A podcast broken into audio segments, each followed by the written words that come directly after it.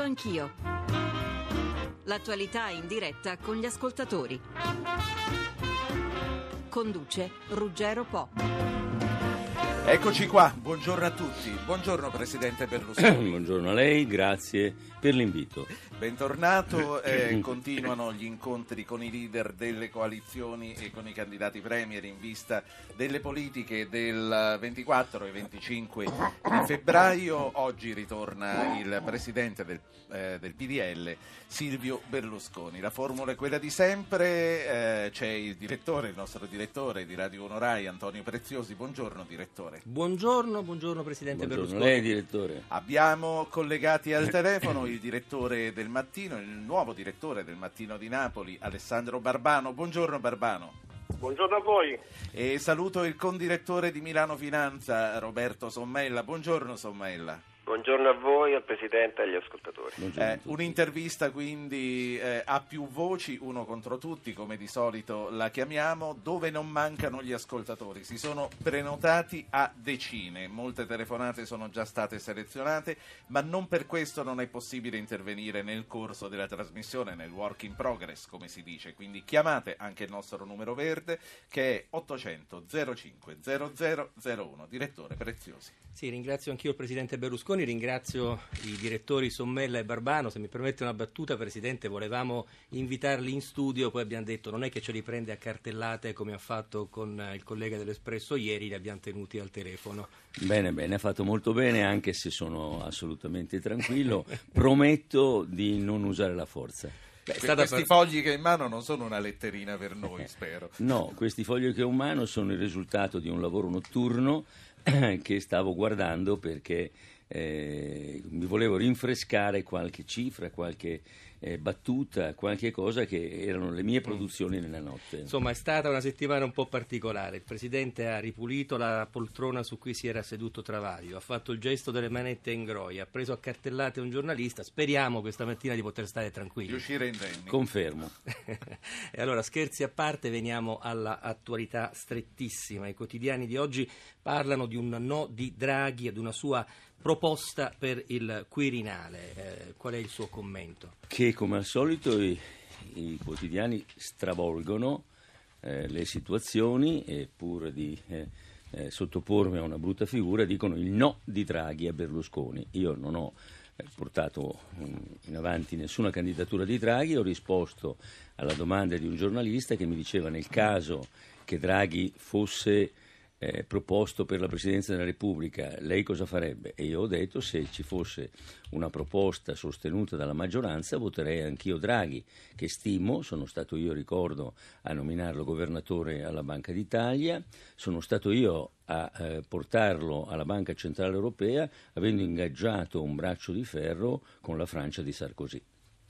Ecco, quindi non c'è eh, una candidatura sua nei confronti di Draghi, mi pare di capire. Questo... No, non c'è mai stata, ma eh, non per mancanza di stima o per dubbi sul valore di Draghi, che tra l'altro sta facendo molto bene alla BCE, è merito suo con gli interventi mm. che ha fatto due volte eh, nel dicembre gennaio del 2012 e nell'estate sempre del 2012, è riuscito a dare una calmata alla eh, speculazione finanziaria eh, sui titoli del debito pubblico, ma eh, non, eh, non, non, vedo nessuna opportunità né per lui né per noi che lui lasci un incarico così importante dove può fare molto bene all'Europa e anche all'Italia. Ecco, allora c'è, visto che il dibattito sul Quirinale è abbastanza forte in questi giorni, lei ha un nome alternativo per questa candidatura? Al Io ho una candidatura in pectore che credo potrà essere apprezzata da tutte le parti, ma essendo in pectore... Non... Resta nel pectore. Eh sì, deve restare lì perché lei sa che le candidature in pectore, quando escono fuori, se escono fuori prematuramente, bruciano il candidato. Ci faccia un regalo, lo dica. Siamo in, siamo in fondo pochi milioni alla scuola. Lei mette naturalmente... Eh, Ma è un politico super partes. no, guardi, non, non, non, mettetemi a disagio, eh, voi sapete la mia cortesia, in questo caso sarebbe una generosità eccessiva, mi taccio.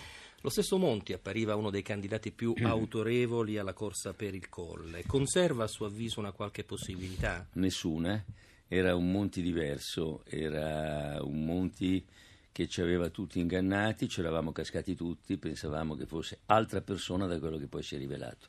Ancora attualità, tiene banco la polemica sulle dichiarazioni del capogruppo del PPE che avrebbe sostenuto appunto che il candidato del Popolari Europei è Monti e non lei.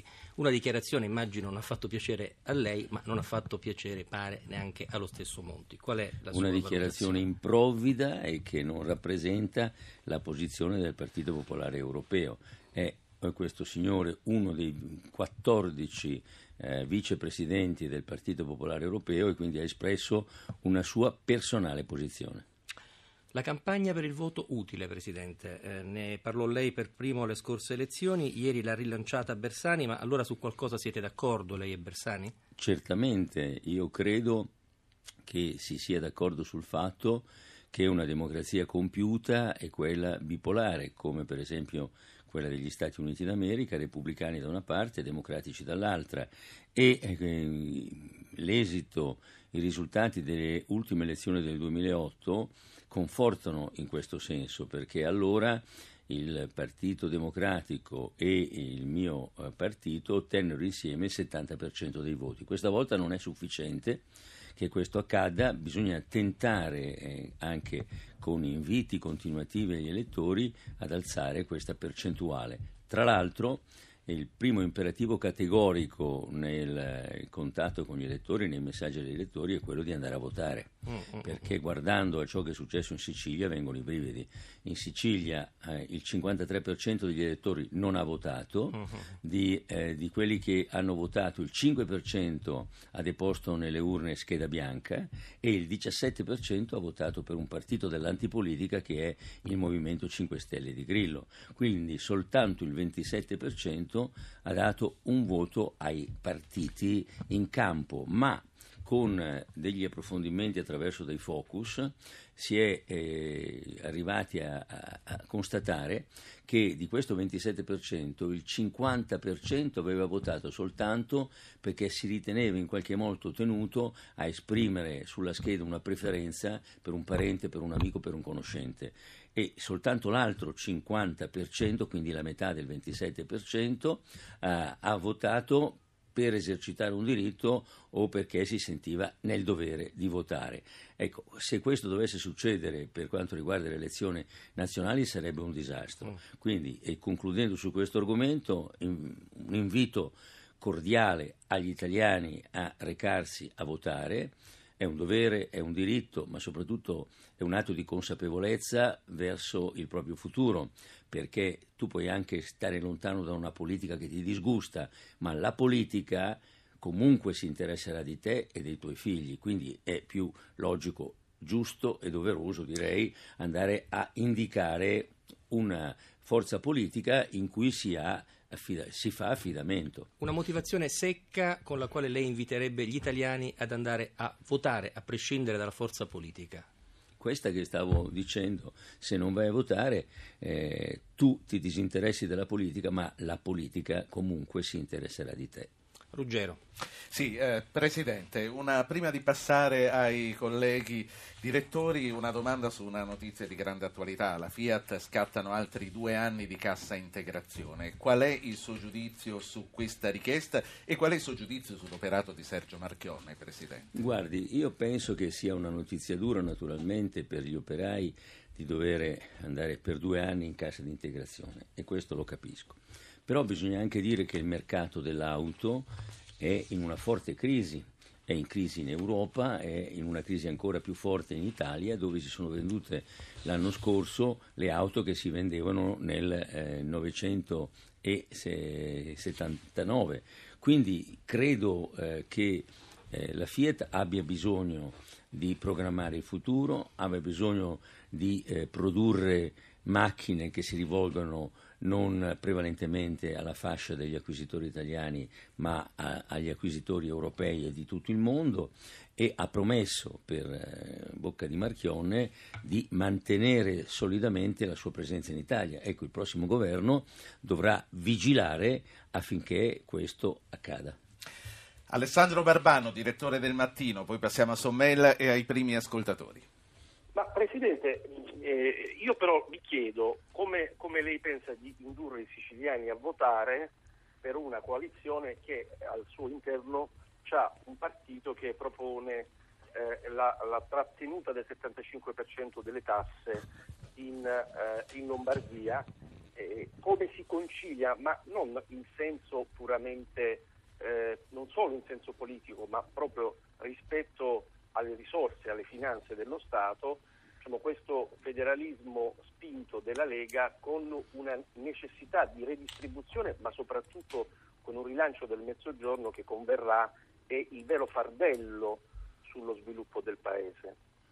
Dunque, innanzitutto, direttore, mi consenta di farle tanti complimenti eh, per eh, sua, il suo incarico grazie. di direttore e tanti auguri e l'augurio grazie. per un direttore non può che essere quello di aumentare il numero delle copie. Tra l'altro col dottor Letta questa mattina è venuta fuori una piacevolezza e mi ha ricordato che i direttori non fanno mai vacanza. Lei è consapevole di questo, vero? È così. È così. E ho domandato come mai e mi ha detto è molto semplice perché temono che andando in vacanza diminuiscano il numero delle copie vendute e temono anche che andando in vacanza non diminuisca il numero delle copie vendute. Ma questo vale anche per i politici. Sì, sì, è una cosa che non mi riguarda comunque. E comunque le faccio tanti auguri per, anche per le copie e anche per fare qualche momento di vacanza. Direi Alessandro che più che altro la seconda preoccupazione, quella che ci spinge a non andare in vacanza di solito. Certamente. Sì, ma poi, ripeto, questo però vale anche per i politici che non si sottraggono poi al, al presenzialismo nel timore che chi li sostituisce diciamo, eh, sia bravo e quindi renda la memoria di chi è stato prima eh, cancellabile. Sì, Però sì. Presidente, ecco la mia domanda Ecco, è vero, rispondo a- alla sua reale, domanda. Rispondo alla sua domanda, che è una domanda eh, fondata. Ma vede, io non chiedo di votare per la nostra coalizione. Noi abbiamo dovuto fare il trenino dei partiti, come qualcuno l'ha definito, perché c'è una legge elettorale che dice che non vince il partito che ha più voti, ma vince la coalizione che ha più voti. Ed avendo la sinistra eh, costituito una coalizione, abbiamo dovuto aggiungere al Popolo della Libertà anche altri partiti. L'indicazione di questo percentuale del 75% l'abbiamo verificata con i presidenti delle nostre regioni del Sud. Abbiamo visto che stiamo già considerando i servizi che lo Stato paga centralmente, ma che si svolgono nell'interesse delle popolazioni sul territorio, in questo caso sul territorio della Lombardia, si arriva già al 72-73%. Quindi noi crediamo che nell'arco di cinque anni si possa, con l'attuazione di un federalismo che credo funzioni per tutti e vada bene a tutti, arrivare tranquillamente per tutte le regioni, non soltanto per la Lombardia, ma per tutte le altre regioni, Piemonte, Veneto compresi, ma anche le altre regioni centro e sud, ad arrivare molto più in su rispetto a questo 75%. Poi tenga conto sempre che nella coalizione la Lega ha una percentuale di voto del 5% sul totale degli italiani e noi dovremmo arrivare a quel 40% che io spero di raggiungere. Passo il microfono a Roberto Sommella, condirettore di Milano Finanza. Sì, ehm, nel caso di pareggio al Senato, eh, Presidente, lei pensa che il eh, Presidente del Consiglio debba essere una figura terza rispetto ai tre candidati eh, Premier Mm. delle elezioni? E se sì, quale figura, quale persona super parte spetta? Non mi sono posto questo problema perché io penso che noi vinceremo ampiamente al Senato.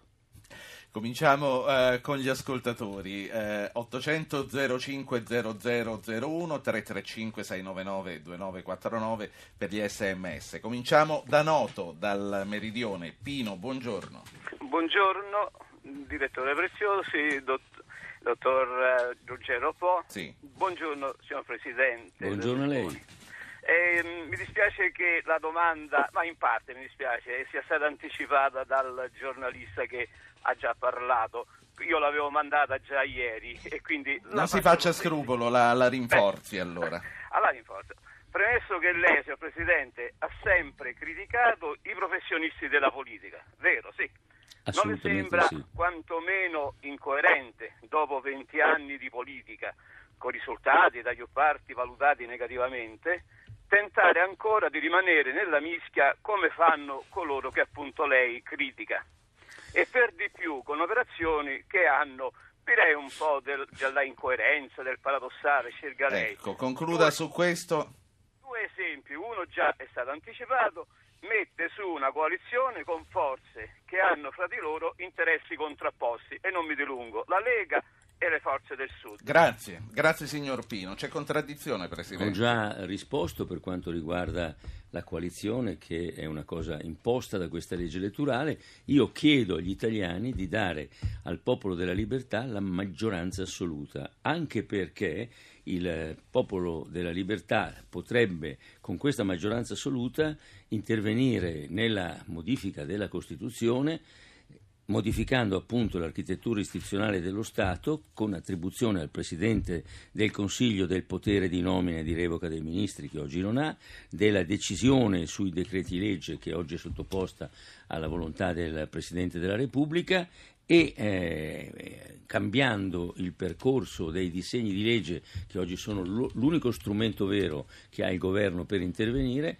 che oggi vengono approvati dalle due Camere con un percorso di oltre 400 giorni, invece quello che occorre fare per essere alla pari come tempestività di decisione con gli altri paesi è quello di avere una sola Camera che esamini e approvi il disegno di legge e che abbia l'obbligo eh, di approvarlo entro 90-120 giorni al massimo. Una Camera, tra l'altro, che secondo le nostre eh, richieste dovrebbe essere composta da metà dei componenti attuali. Noi avevamo già fatto un disegno di legge costituzionale approvato per- con quattro votazioni, due per ciascun ramo del Parlamento, ma come lei sa e la sinistra nel 2006 eh, propose un referendum e abrogò eh, questa nostra modifica costituzionale. Ecco, Presidente, leggo due sms. Il primo arriva da Zena, da Padova, che eh, si dichiara iscritta del PDL. Dice, la mia domanda, come risolverebbe il problema del sovraffollamento delle carceri? Poi scrive, aggiungo tanto di cappello e grazie al Presidente Berlusconi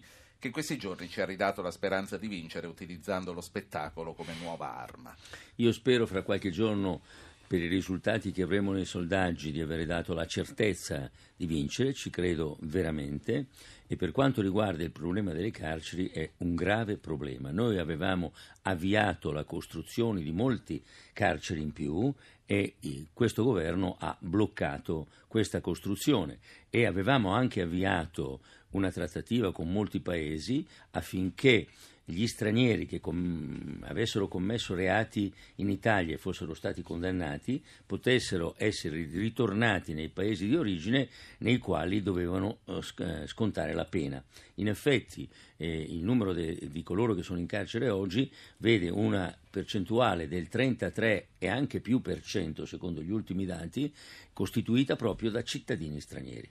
Ecco, ma a questa ascoltatrice appunto sua iscritta che dice o ringraziamo per aver utilizzato lo spettacolo come nuova arma, è un, eh, anche questo è un modo di comunicare meglio la politica? No, guardi, io non è... E è tut- sente di avere fatto spettacolo? Ma no, è tutto naturale, corrisponde alla mia personalità che è sempre così. Eh, molto spesso invece quando uno eh, va in televisione o va alla radio deve eh, restare sulle cose che gli vengono domandate, sugli argomenti di cui si tratta. Io nella vita sono persona gioiosa, persona ottimista, persona che rispetta gli altri e eh, nella vita utilizzo questo mio carattere per rendere anche meno gravi certe occasioni. Per esempio, quando insegnavo e, e ho insegnato anche per molti anni a degli uomini del mio gruppo, io mi sono fatto una dote di storielle per ogni occasione, ma non erano fini a se stesse, erano apposta per eh, fare degli intermezzi nei momenti di attenzione su argomenti seri e per pulire un po' la mente e dare un momento di evasione alla mente. C'è un altro sms, arriva da Roberto Tresin, che dice vorrei chiedere al Presidente Berlusconi dove e come presentare disponibilità a entrare in lista per la Camera dei Deputati. E probabilmente lo doveva fare prima.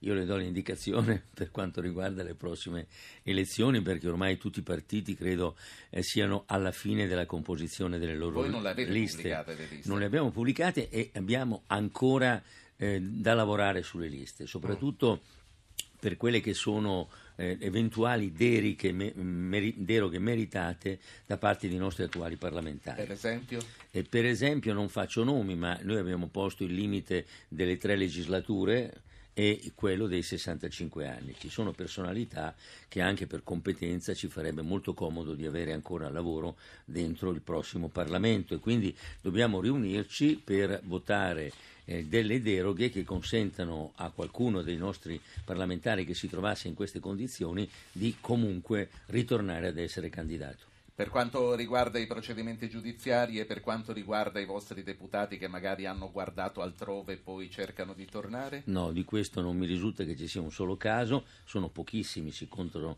sulle dita di una mano i eh, parlamentari nostri che si sono rivolti altrove.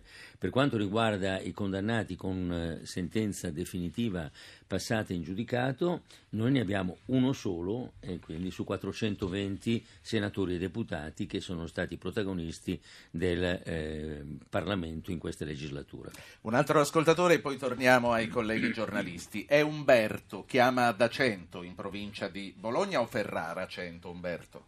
Cento è provincia di Ferrara. Bene, però al prefisso di Bologna, dica. Salve, buongiorno, buongiorno al Presidente. Buongiorno.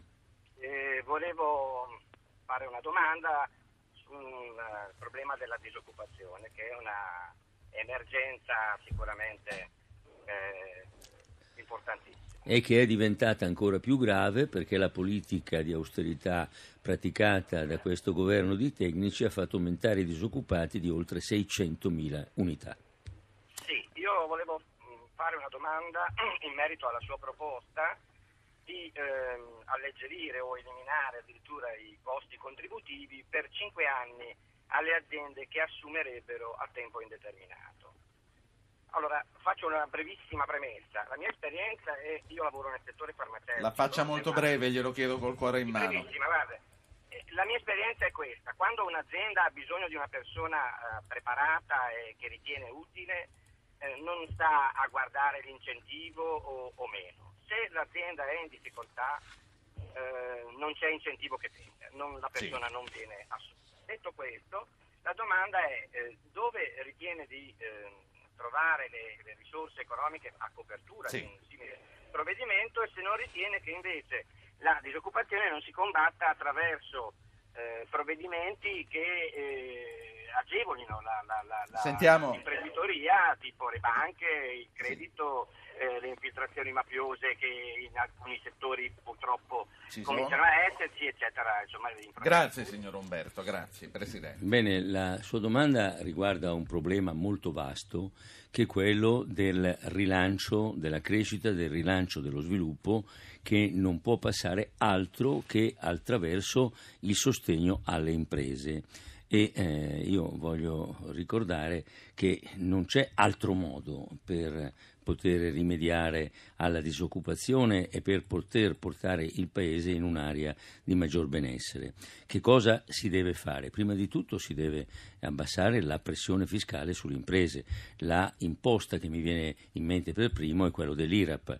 Nei nostri programmi si possono abbassare le imposte soltanto eh, abbassando il costo dello Stato. Quindi noi pensiamo che con eh, i poteri che dovrebbero venire a un partito che avesse la maggioranza a seguito del cambio della Costituzione, si avrebbero i poteri per intervenire eh, dentro l'organizzazione dello Stato che ci costa 800 miliardi, che riteniamo sia un costo che si può ridurre. Se paragoniamo il costo del nostro Stato per ogni cittadino italiano, che è di 4.500 mm, euro all'anno, a quello eh, che costa lo Stato tedesco ai cittadini tedeschi, che è di 3.000 euro all'anno, si vede che noi in teoria potremmo ridurre addirittura di un terzo questo costo degli 800 miliardi. Riteniamo che questo sia molto difficile per tutto il carico del passato con cui si devono fare i conti pensiamo che si potrebbe lavorare con, avendo, cioè, ripeto, i poteri derivanti da un cambiamento della, della Costituzione, eh, si po- potrebbe arrivare ad almeno un 10% di riduzione del costo dello Stato con conseguente possibilità di diminuzione della pressione fiscale. La pressione fiscale vorremmo si potesse ridurre di un punto all'anno e questa pressione fiscale si dovrebbe ridurre innanzitutto sulle imprese, poi sulla famiglia e poi appunto sul lavoro. Eh, concludo eh, eh, velocemente, questo non basta per rimettere in careggiate le imprese, occorrerebbe anche intervenire per limitare i vincoli che la burocrazia pone al loro agire, primo tra tutto il sistema delle autorizzazioni preventive. Vorremmo introdurre un sistema all'americana, diciamo, con cui le autorizzazioni preventive possono essere sostituite dai controlli ex post per cui si può aprire so, un ristorante, un negozio, costruire un'abitazione rispettando le leggi ed essendo responsabili dell'avere operato correttamente rispettando tutte le leggi e questo verrebbe decretato da un controllo a posteriori. La terza cosa a cui anche lei ha fatto riferimento è che siamo in una crisi eh, della liquidità, in una crisi del credito da parte delle banche. Per quanto riguarda la liquidità, io credo che debba essere lo Stato a dare per primo il buon esempio. Oggi lo Stato non mantiene i termini contrattuali di pagamento. Ho visto che per esempio esempio per quanto riguarda la sanità, ci sono delle ASL in Calabria e in Campania che pagano eh, dopo 900 e passa giorni, la Lombardia paga dopo 300 giorni, si innesta una spirale per cui eh, le regioni non pagano i fornitori, i fornitori non pagano i loro fornitori e via di questo passo. Calano i consumi, cala la produzione, aumentano gli esuberi e allora, e allora credo che si debba fare un atto di coraggio, che il governo prossimo debba fare un passo avanti e intervenire come terzo dentro un patto tra le imprese e le banche, garantendo le banche dei crediti che danno alle imprese. Perché dico questo? Perché le banche in questo momento sono molto preoccupate per l'aumentare dei crediti in sofferenza. Il totale dei crediti che le banche italiane hanno fatto a famiglie e a imprese mi risulta essere intorno a 969 miliardi. Bene, 118 miliardi di questi sono in sofferenza sofferenza. Allora, c'è la pubblicità, ripartiremo con uh, i direttori, con il nostro direttore, con gli ascoltatori. Prima della pubblicità una breaking news che verrà approfondita poi nei giornali radio a seguire. Io non ne so molto di più, comunque è caduto un elicottero sul centro di Londra. Ci sentiamo fra poco. Pronti per ripartire? Silvio Berlusconi in diretta dagli studi di Radio Anch'io per rispondere agli ascoltatori 800 05 0001, per rispondere ai giornalisti che sono con noi per questa intervista intervista collettiva. Antonio Preziosi, il nostro direttore. Sì, naturalmente stiamo seguendo le vicende annunciate dalla BBC sull'elicottero caduto nel centro di Londra e speriamo di darvi al più presto eh, notizie e aggiornamenti. Eh, le agenzie, Presidente, puntano molto sulle, eh, sul suo, ehm, la sua dichiarazione Draghi non è mio candidato al colle e eh, le parole di Dole improvvide a proposito del PPA. Io le vorrei fare ancora una domanda di tipo politico. Eh, lei ha detto vinciamo anche al Senato, ma se questa ipotesi non si verificasse, quali margini ci saranno di dialogo dopo le elezioni, dopo una campagna elettorale che si presenta e lo è di fatto molto dura, molto agguerrita nei toni? Ma guardi, non eh, posso convenire con lei sul fatto che ci siano toni agguerriti tra noi e il Partito Democratico. Ci sono forse toni, come lei li definisce, agguerriti tra noi e eh, quelle piccole formazioni del centro, Casini, Fini, a cui si è aggiunto Dra- eh, Monti, eh, che eh, sono lì ormai, avendo chiarito che sono eh, delle stampelle eh, per il Partito Democratico, in caso il Partito Democratico vincendo le elezioni e avendo delle difficoltà con Vendola, eh, volesse trovare un appoggio per governare in questi piccoli partiti del centro. Intanto devo dire che gli italiani devono avere chiaro ormai che tra Monti e questi e eh, il Partito Democratico c'è un accordo eh, per stare insieme, quindi votando eh, il Partito Democratico si prendono anche loro, votando loro si prende anche il Partito Democratico, come si dice eh, paghi uno e prendi due. E in questo caso credo che debba essere chiaro a tutti che ormai questo cosiddetto centrino è alleato, è spalla, è ruota di scorta del Partito Democratico. E quello che perciò noi intendiamo eh, arrivare a fare è di far capire agli elettori che vot- moderati che votando per questi partiti è come se votassero per il Partito Democratico e diciamo anche agli elettori della sinistra, beh, tanto vale allora che votiate per il Partito Democratico e non per i piccoli partiti. Per quanto ci riguarda, il tentativo di, di Casini, Fini e Monti è di sottrarre voti alla coalizione dei moderati eh, io insisto nei confronti del ceto medio, nei confronti dei moderati, perché abbiano chiaro questa situazione e quindi perché votino per il popolo della libertà che anzi chiede ai cittadini di avere la maggioranza assoluta dei voti. Ecco, eh, ripartiamo da Alessandro Barbano, direttore del Mattino di Napoli. Prego, Barbano.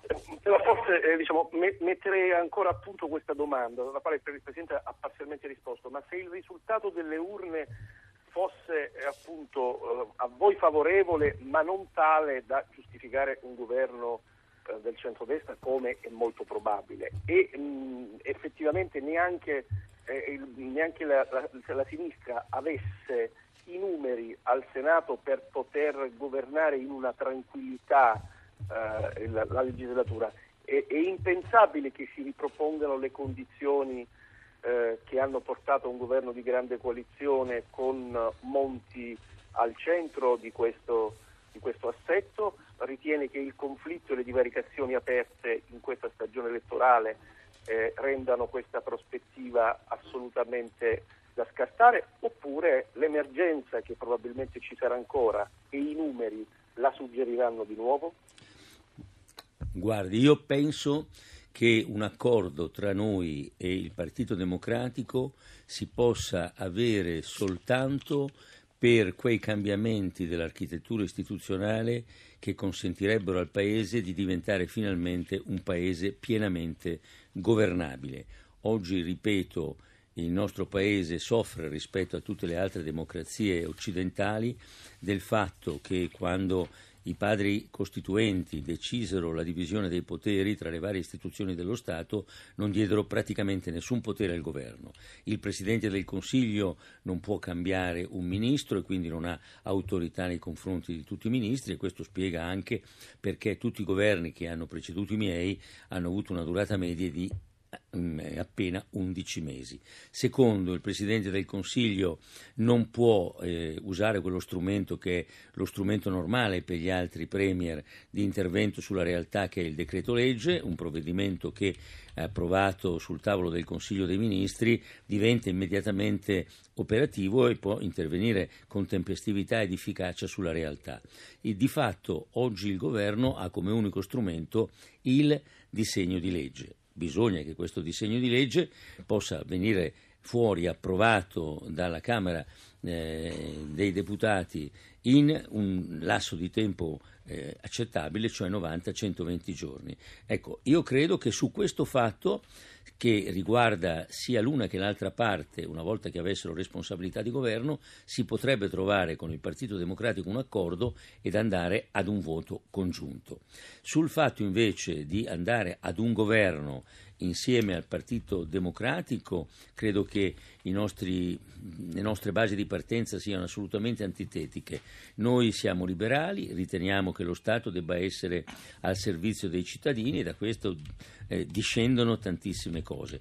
La, eh, la, sinistra, che è ancora purtroppo per noi una sinistra non socialdemocratica, pensa invece il contrario, cioè che eh, i cittadini debbano essere al servizio dello Stato e da questo ancora derivano tante cose, compreso quel carico di invidia che viene fuori dalla ideologia di partenza di questa nostra sinistra che comporta eh, eh, la, la, la volontà di porre tasse soprattutto sui moderati, sul ceto medio e in effetti anche leggendo il programma presentato dal Partito Democratico si vede che non intendono abrogare l'IMU, che intendono aumentare l'IVA, che parlano addirittura di una patrimoniale da porre sui risparmi eh, delle famiglie benestanti. Ecco, riserviamoci poi un capitolo sulle tasse, dopo vorrei poterlo approfondire, anzi chiedo, ora do la parola a Roberto Sommella chiedo sommessamente a tutti di darci interventi brevi così avremo più tempo per affrontare le varie questioni. Roberto Sommella, condirettore di Milano Finanza.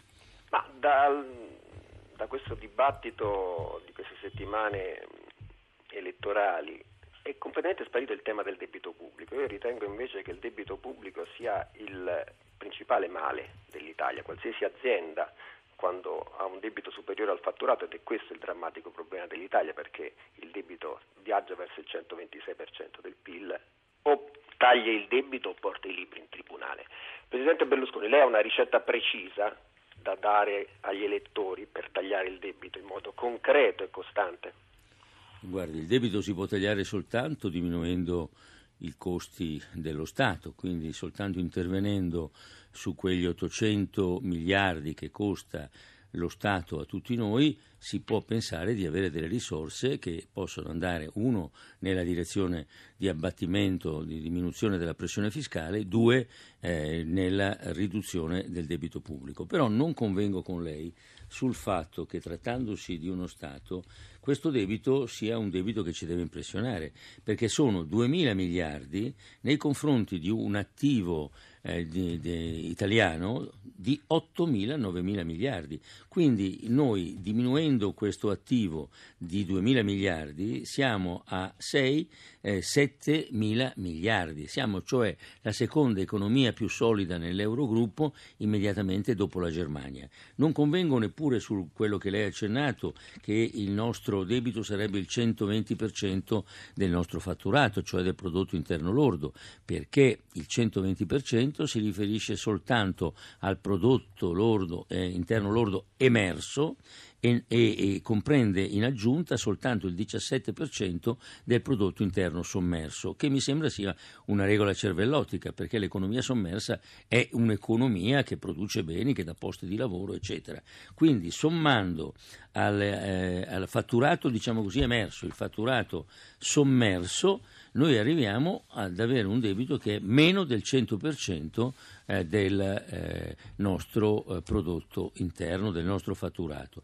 In più non penso sia verificato ormai che il debito sia ciò che comporta un aumento degli interessi richiesti dagli investitori nei titoli del nostro debito pubblico, perché un paese come il Giappone, per esempio, ha il 238% del debito rispetto al suo prodotto interno lordo, eh, trova investimenti a volontà all'1% di interesse ed è semplicemente dovuto al fatto che quando la tesoreria giapponese a richiesta di rimborso non avesse le disponibilità necessarie, interviene la Banca del Giappone che stampa moneta. Noi abbiamo questo vizio eh, di base sull'euro, che è una moneta debole, perché non ha alle spalle una banca centrale che garantisca i debiti eh, sovrani e che sia pronta in casi eccezionali di emergenza a stampare moneta. E questo è ciò che, su cui ci dobbiamo concentrare nei nostri rapporti con l'Europa, andando a trattare insieme agli altri paesi, i cosiddetti paesi cicala, che sono eh, impoveriti dal costo un, del denaro che è inferiore al costo del denaro che ha la Germania e che hanno quindi le imprese ecco. tedesche. Presidente Berlusconi, gli ascoltatori premono per intervenire, faccio volentieri un passo indietro, li faccio parlare, ma prima le volevo fare io una domanda sui costi della politica. Monti e i suoi ministri hanno più volte lasciato capire che se la riduzione dei costi della politica appunto non è stata incisiva come loro avrebbero voluto, è stato anche per un certo meccanismo di autoprotezione da parte di quella che viene definita la casta. Da dove comincerete voi a sforbiciare? Dal dimezzamento del numero dei parlamentari Sarà sufficiente. e delle altre rappresentanze elettive, consiglieri comunali, consiglieri regionali.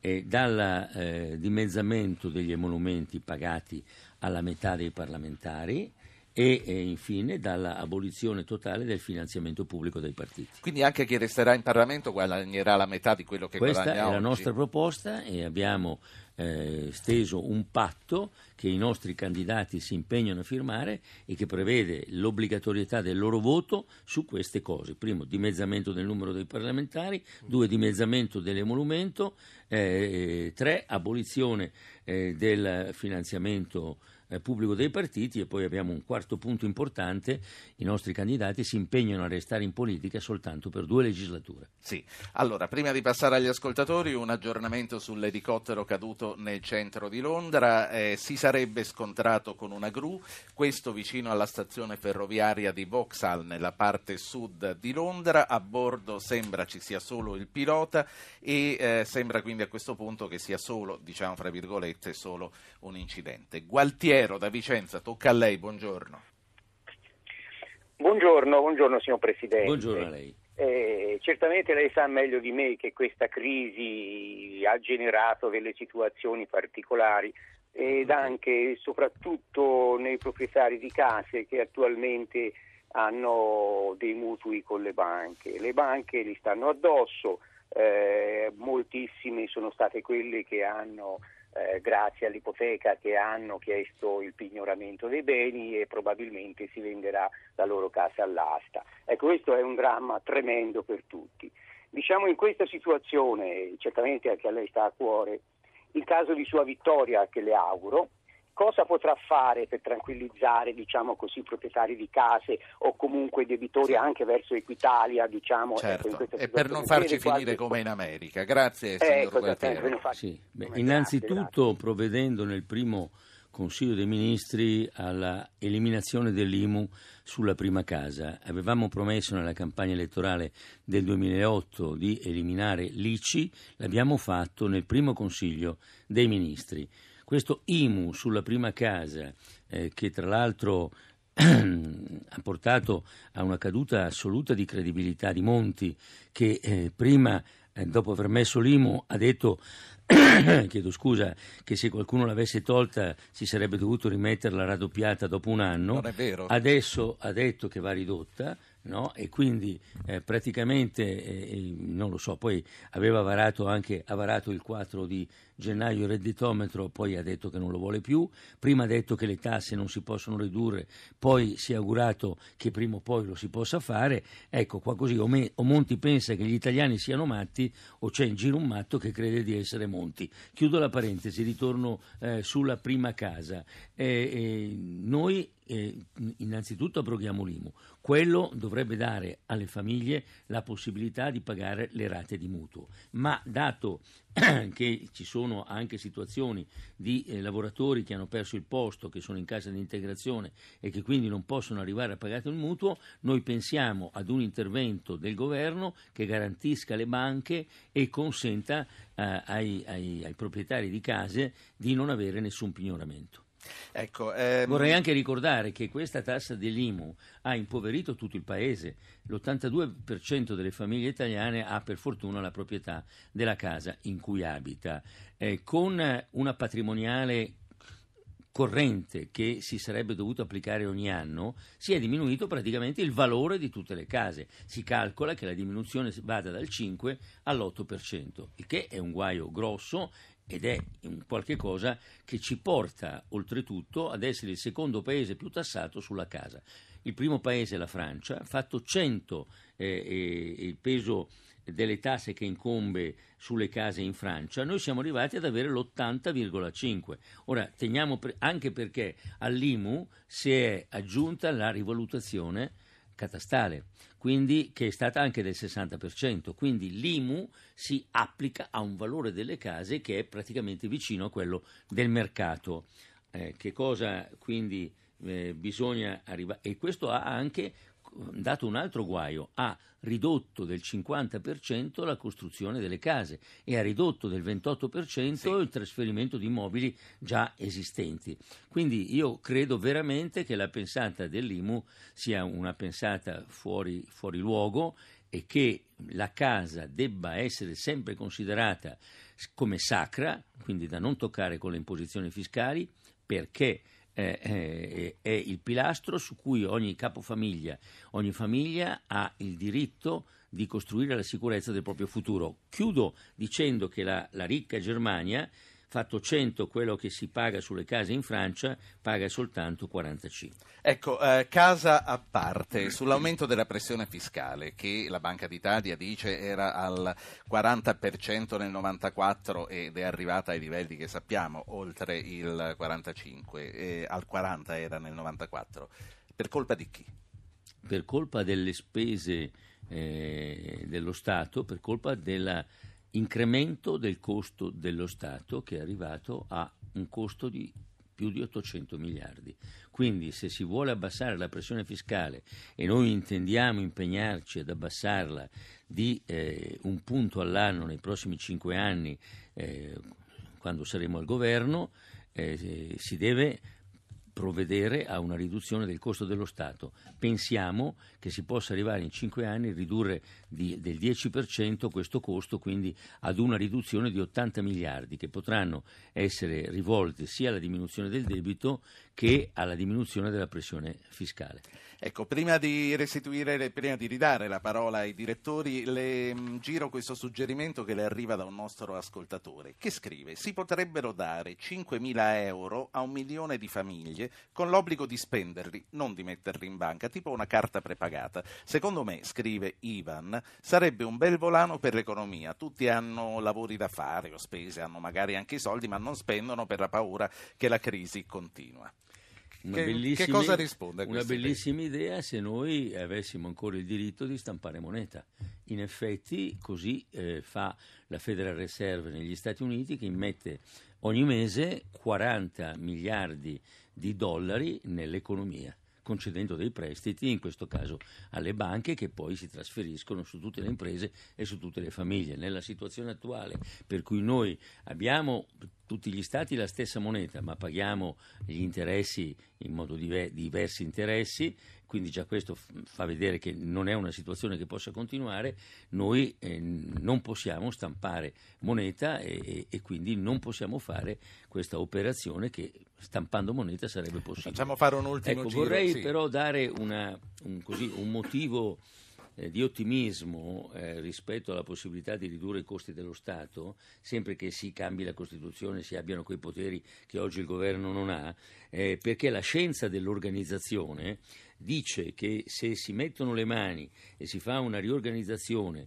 in un'impresa, in una grande impresa, in un grande gruppo che non ha subito riorganizzazioni da dieci anni, eh, si può arrivare al 30% di riduzione dei costi Sì. con un aumento della produttività. E noi diciamo che mettendo le mani e prendendoci 5 anni di tempo nel corpaccione dello Stato eh, si può arrivare non al 30% in meno, che sarebbe in linea con quello che costa lo Stato alla Germania, anzi è il 33% in meno, ma eh, crediamo che sia molto difficile per tutte le resistenze che sappiamo fortissime. Lei insiste sulla, sulla Costituzione da cambiare, quindi non è la più bella del mondo, come dice Benigni. Beh, questa è una leggenda metropolitana, è una bella Costituzione nel 46, i nostri padri costituenti temendo che attribuendo eh, troppi poteri al governo eh, si sarebbero potute ricreare le condizioni per una nuova dittatura, per un nuovo regime, distribuirono il potere soprattutto alle assemblee parlamentari, alla Corte Costituzionale e al Capo dello Stato.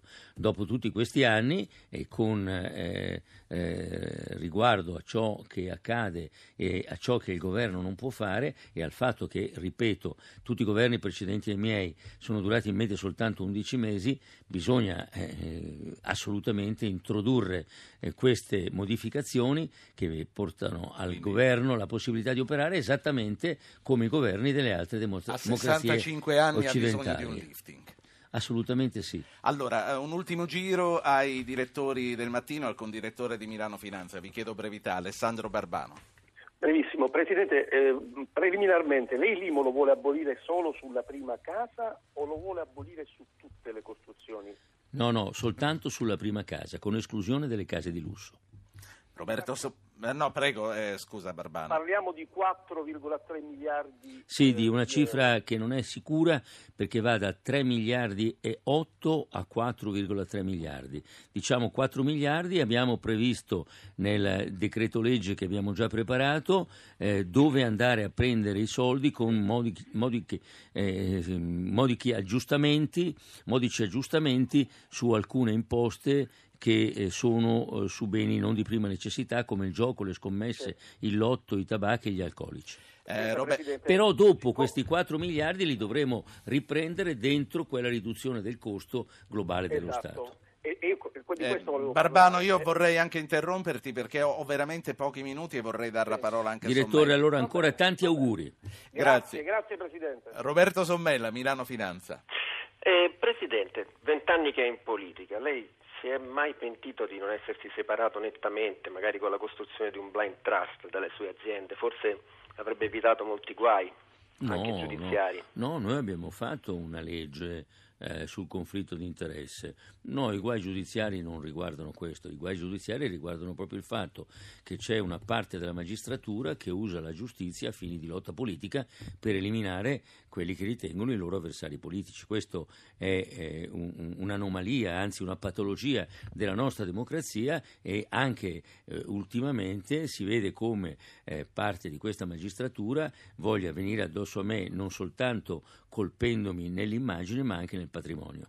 Allora, eh, se ci impegniamo tutti facciamo in tempo a far parlare Francesco che sta aspettando da molto tempo. Francesco, sia sintetico, prego. Buongiorno a lei, dottor Poce, ospite in particolar modo al Presidente Berlusconi, al quale rivolgo in maniera velocissima questa domanda. Secondo lei la prossima legislatura avrà una forza parlamentare tale da poter effettuare le necessarie riforme istituzionali che come dice benissimo lei da tanto tempo sono necessarie e fondamentali per il nostro Paese, oppure questo paventato pareggio al Senato creerà l'ennesima lotta Sì. all'ultimo voto con bassa qualità dei provvedimenti? Grazie. Presidente, a lei, Dipende grazie. da lei e da tutti i suoi compagni eh, elettori. Elettori.